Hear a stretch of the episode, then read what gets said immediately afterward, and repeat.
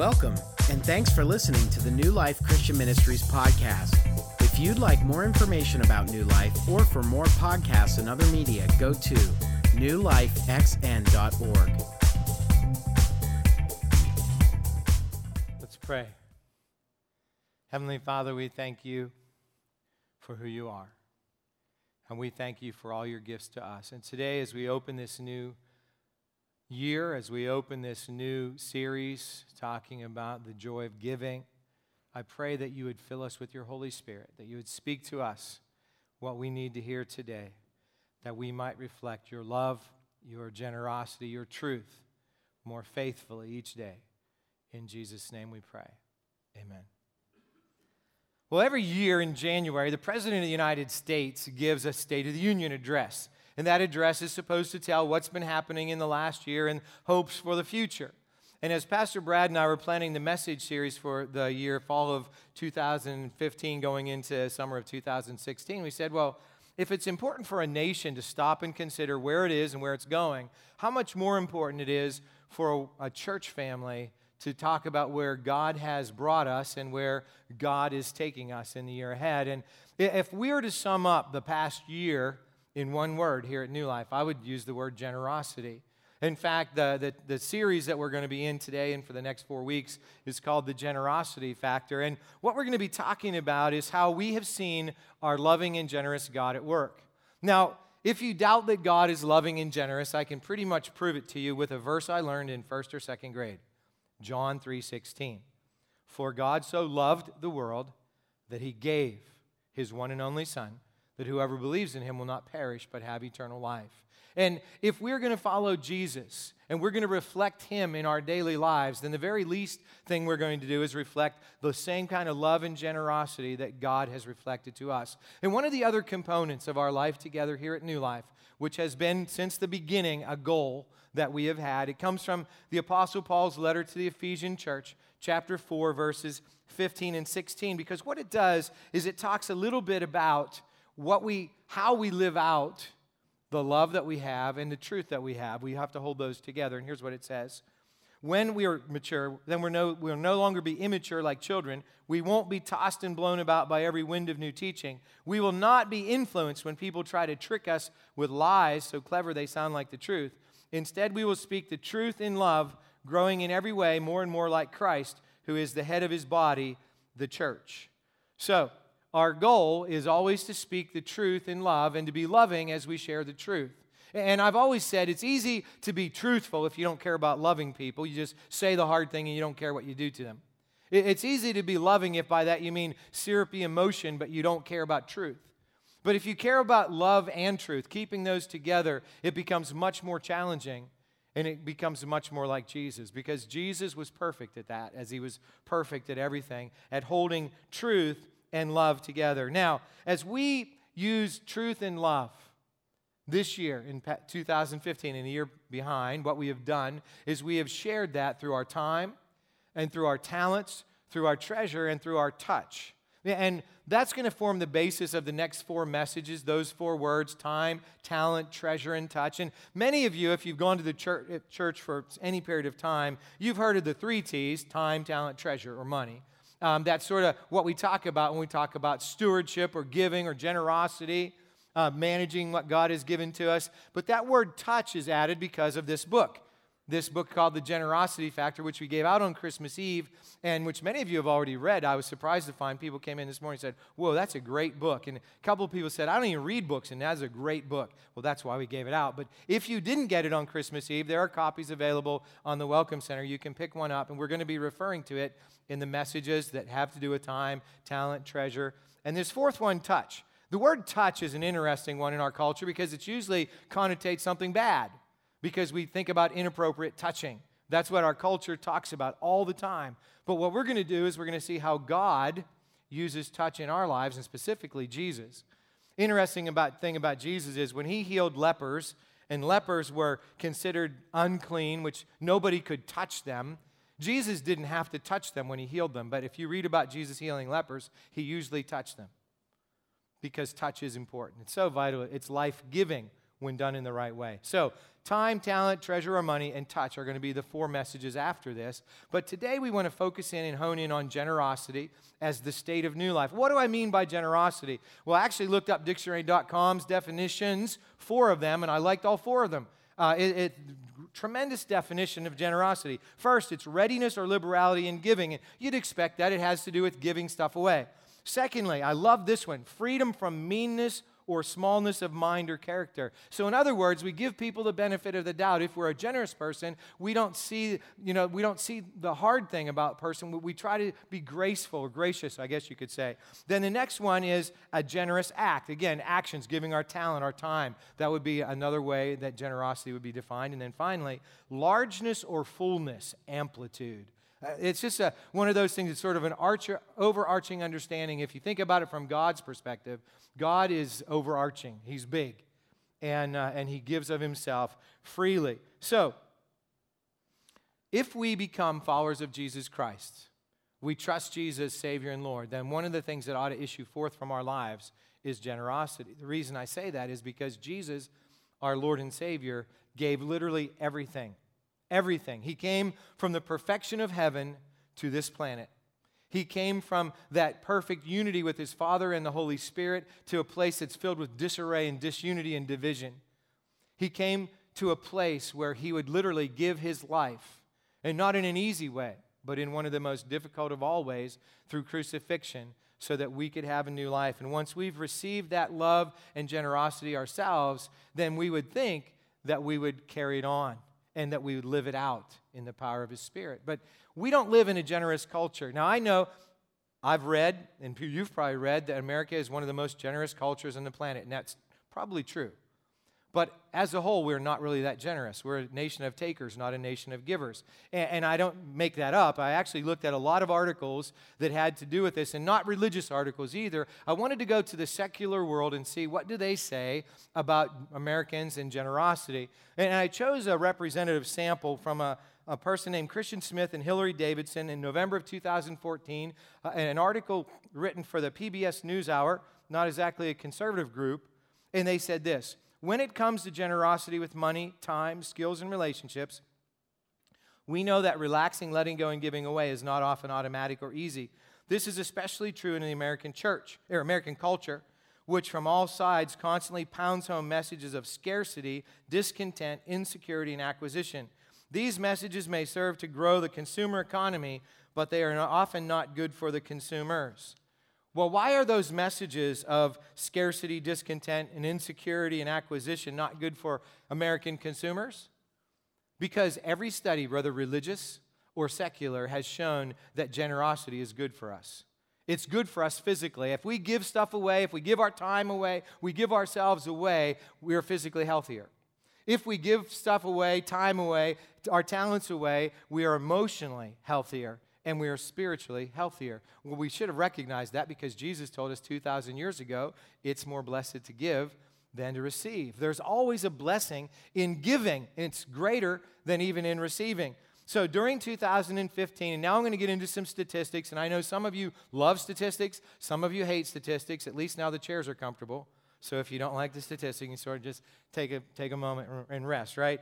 But anyway, in 2015, $1.2 million was given by the folks of New Life to all causes to share the new life of Jesus Christ with the world, one person at a time.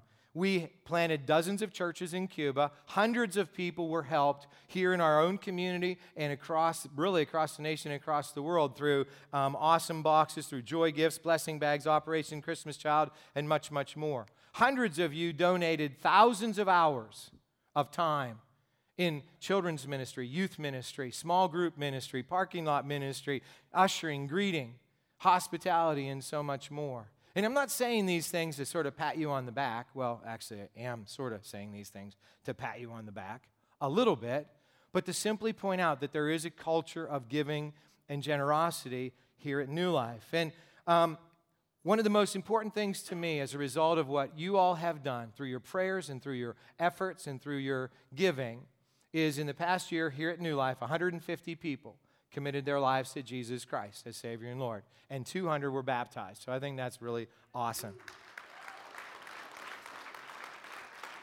So now I know what you might be thinking. Wait a minute, that's pretty good. We already have this generosity thing down. Why do we need a five week series on generosity to start off 2016 if that's where we already are?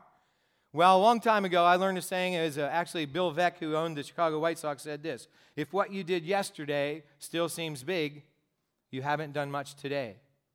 Now you say, well, that's not from the Bible. Yes, it is. You're going to see in a minute from Philippians chapter 3. There's sort of a corollary to that um, in Philippians chapter 3, which is going to be the scripture for our day. Um, I want to say a couple more things statistically. We saw 30,000 people attend the worship gatherings um, over the course of the 52 weeks of this year for the very first time. And, uh, and somebody told me after the worship, first worship gathering, 613.94 people per week. And he said, I'm that 9.94 person. I don't know what that means. Um, but anyway, for the fifth year in a row, that means that our increase in attendance has increased by more than 10%, which it becomes more challenging each year, as you can imagine, to see that happen. In any case, God is pouring His love and His compassion into us, and we're sharing it with others. And as we turn into to 2016, I want to remind us of something. Yes, we've done some good things. And yes, God is the one who gets the credit for all the things that, and the glory, I should say, for all the things that we've done. And I don't want us to think too highly of ourselves because there's still that report that I read to you from earlier. Um, and, and, these statistics I'm about to share aren't as encouraging as the ones I just did. It says this looking at the percentage of Americans who give certain percentages of their total incomes, we see that nearly half of us, 44.8%, admit to not giving away a single dollar in a year's period of time. Close behind the half who give nothing at all is the 41% who give away a small amount of money, less than 2%. Increase the percentage given away, and the percentage of Americans who do it shrinks. 9% of Americans give away between 2 and 5% of their income. 3.1% gives away 5 to 10%, and 2.7% gives away 10% or more.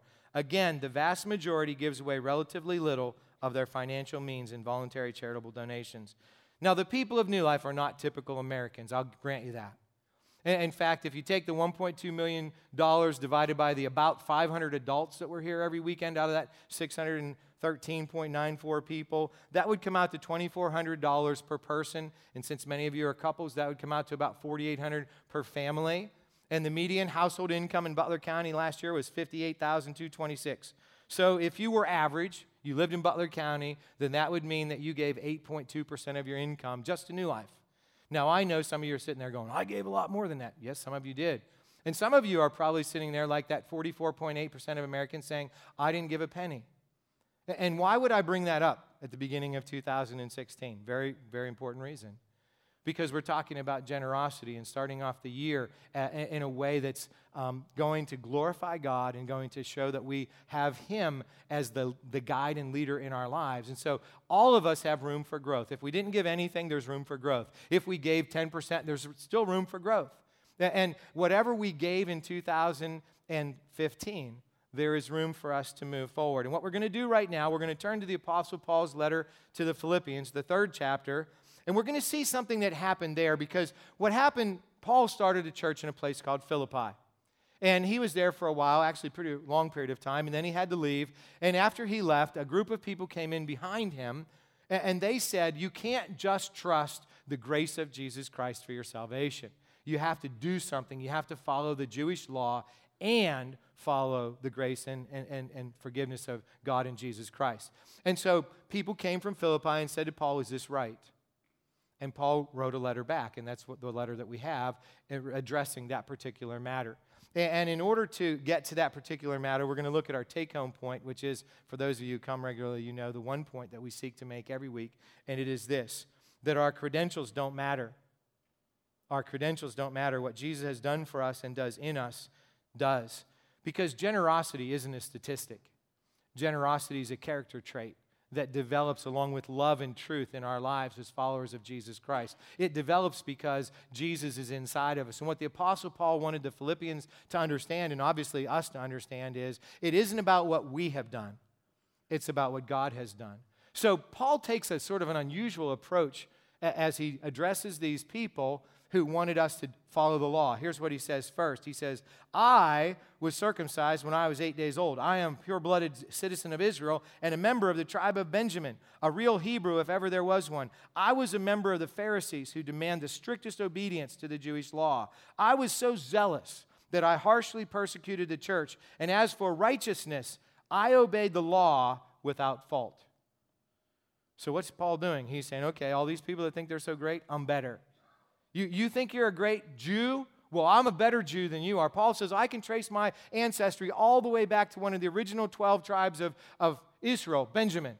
And I'm a Pharisee. You know what Pharisees did? Pharisees were the ones who got Jesus arrested and ultimately crucified because we knew that we were right and he was wrong.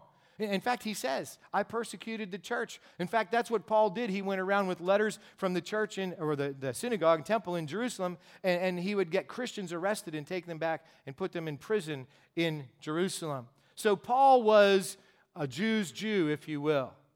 And he says, All of that was what was going on in my life, and I was all about that. In fact, I was perfect, is what he says. Righteousness, of, according to the law, I was perfect. I, I never sinned, according to the law. Now, after establishing who he was, here's what Paul says I once thought these things were valuable, but now I consider them worthless because of what Christ has done. Yes, everything else is worthless when compared with the infinite value of knowing Christ Jesus, my Lord. For his sake, I have discarded everything else, counting it all as garbage, so that I could gain Christ and become one with him. I no longer count my, on, on my own righteousness through obeying the law. Rather, I become righteous through faith in Christ. For God's way of making us right with Himself depends on faith. I want to know Christ and experience the mighty power that raised Him from the dead. I want to suffer with Him, sharing in His death, so that one way or another I will experience the resurrection from the dead. So, Paul once thought being a Pharisee was a big deal and being a tribe of Benjamin was a big deal. And he said, I consider all of that garbage. In fact, the Greek word there is manure. I really don't think much of what I used to be. My credentials aren't very important to me because I met Jesus. And Paul literally met Jesus. He was known as Saul then. He still had his Hebrew name. And he was walking from Jerusalem to Damascus. And Jesus had already died, risen from the dead, gone up to heaven.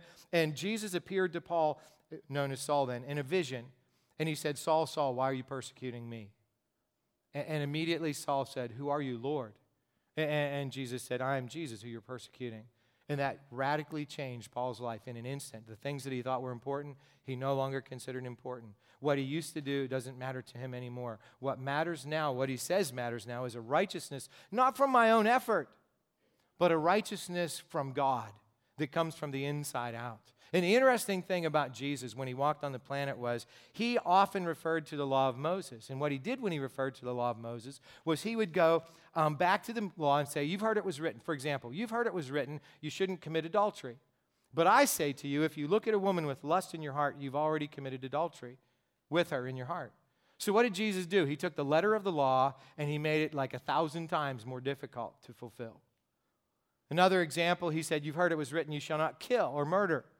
But I say, if you are angry with your brother, you've already murdered your brother in your heart. So now he made it a thousand times more difficult to follow, follow that rule. Now, follow my logic here for a minute because what I'm trying to do is to show you that Jesus came to show us we couldn't follow the law by showing us how stringent the law really is the law of the heart, not the law of the letter that's written on paper.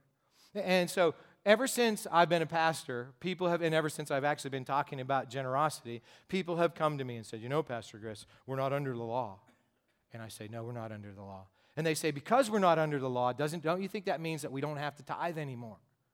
You see, we shouldn't have to give 10% because under the law, you had to give 10%. And, and, and here's what I think he's right, or she's right.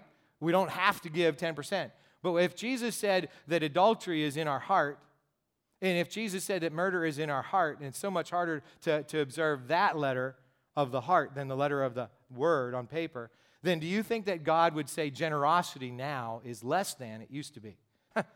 generosity must start around 10% and move forward in our lives. You see, Paul is saying here, I don't have a righteousness that I go and I look at the law and I say, I'm doing that one, yep, doing that one, not doing that one. He doesn't do that anymore. And we ought not do that in our lives either. What Paul is saying now, He wants to have this righteousness that comes from the inside, from the Spirit of God, out. And then he says something, and, and, you know, a lot of times when I'm preaching, I see people with their Bibles open, they're underlining, and I bet you nobody underlined this verse. I want to suffer with him, sharing in his death, so that one way or another I will experience the resurrection from the dead. You see, people don't want to suffer. People don't want to suffer in Jesus' day. People didn't want to suffer in Paul's day. People don't want to suffer in our day. And obviously, many times we think that when we don't suffer, that's God's blessing. And many times when we don't suffer, it is God's blessing.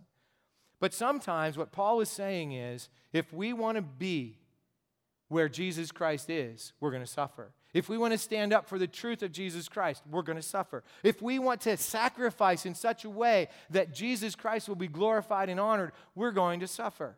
I'm going to give you a very, like this little of an example, and it's from the physical realm, not the spiritual realm, about sacrifice. Because if you're going to be more generous, and I'm going to be more generous in 2016 than in 2015, we're going to have to limit ourselves in certain of the areas of time and talent and money. You know, we keep less for ourselves, give more away. That's what generosity is. Well, here at New Life, we got a new insurance plan, and there's a deductible now, and, and the de- deductible can be reduced by doing healthy things. Healthy things are not easy. Healthy things are hard. You have to sacrifice to do healthy things. And so, one of the healthy things is the weight management program, which I got put on by that little orphan boy in Cambodia who touched my belly and said, baby, back in October. Uh, and so, I was already doing the weight management thing. And so, I can get 100 bucks off my deductible by completing an eight week weight management thing. So, I said, okay. So, I call up the lady, you know, and she gives me these questions. And one of the questions was, What is going to be the biggest obstacle or roadblock to you achieving your weight management goal? And I said, Me. And after a pause, she said, What? I said, Me. She said, What do you mean? I said, I mean that if I want to exercise and eat less, I will lose weight. And if I don't want to exercise and eat less, I will gain weight. And I, and I don't know which one it will be. I have to choose. I have to sacrifice if I want to have that physical gain. And she said, Not very many people are that honest. And I said, That's why we're all overweight. You see, because we want to say that we can eat more and exercise less and lose weight. That, that plan doesn't work. I've been trying it for a long time. It doesn't work. And if that's the physical truth, what about in the spiritual realm? In the spiritual realm, it takes sacrifice, according to Paul, for us to attain to the resurrection of the dead. And you say, wait a minute, Jesus died on the cross so I can have resurrection of the dead, right? Right. But didn't Jesus also die on the cross so we can live new lives? the, the new lives that aren't like the old lives that we used to live. That's also right. So, Paul tells us that if we want to follow Jesus Christ, we have to give up this righteousness from the externals and live on a righteousness of the internals that comes from God. And then he says something else that's extremely important. And before we get to that, I want to say this year of 2016, I have a belief in my heart right now. It's been building since fall, and that is that the year of 2016, we're going to see more people come to know Jesus than in any his year, maybe in all the years of New Life put together that we're going to see more impact for the kingdom of God through the people of New Life and what we do in the year of 2016 and all the years in the past. And that's not a thus says the Lord thing. I'm not saying that I had a vision from God like Paul did. I'm saying that it's consistent with God's will, that in 2016, He would want us to be more generous than we've ever been, more loving than we've ever been, more truthful and loving at the same time than we've ever been, reaching more people for His kingdom than we ever have. So, how are we going to do that? Well, Paul tells us how he was going to attain what he wanted to do in his life, and it's a very, very important cha- challenge, I would say, and charge for us as we move into the new year of 2016. He says this I don't mean to say that I have already achieved these things or that I have already reached perfection, but I press on. This phrase, press on, comes here twice. It's a very important phrase. I press on to possess that perfection for which Christ Jesus first possessed me. No, dear brothers and sisters, I have not achieved it, but I focus on this one thing, forgetting the past and looking forward to what lies ahead. I press on to reach the end of the race and to receive the heavenly prize for which God, through Christ Jesus, is calling us. So, what's Paul saying? He's saying we need to press on in 2016. If we're going to be more generous, more loving, more truthful, more joyful, more anything that God wants us to be in 2016, it isn't going to be because we mosey into it. It isn't going to be because we drift into it. It isn't going to be because we wander or meander into it. We need to press on. That's what Paul says. Paul says this is the key. In 2015, let's say 2015 was a great year for you. Paul says, forget it. move forward. Let's say 2015 was an awful year for you. Forget it. Move on. That's what Paul is saying. We need to stop looking back and we need to start pressing forward. Because as we press forward, what we will see is the prize that Jesus Christ died to give us, that new life that He came to give us, will be experienced in our everyday lives. So today's commitment is very simple. It says this I will press on this week.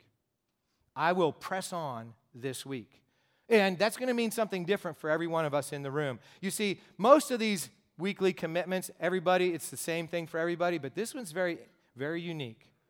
Because you might be sitting in the room today and you might not know Jesus Christ as your Savior and Lord. If you don't, then you can't press on in Jesus until you know Jesus. So the first step for you is going to be say yes to Jesus and let Him become Savior and Lord in your life. Take control so that you can live and press into Him so you can press on into the new year. Maybe you've been following Jesus for 30, 40 years.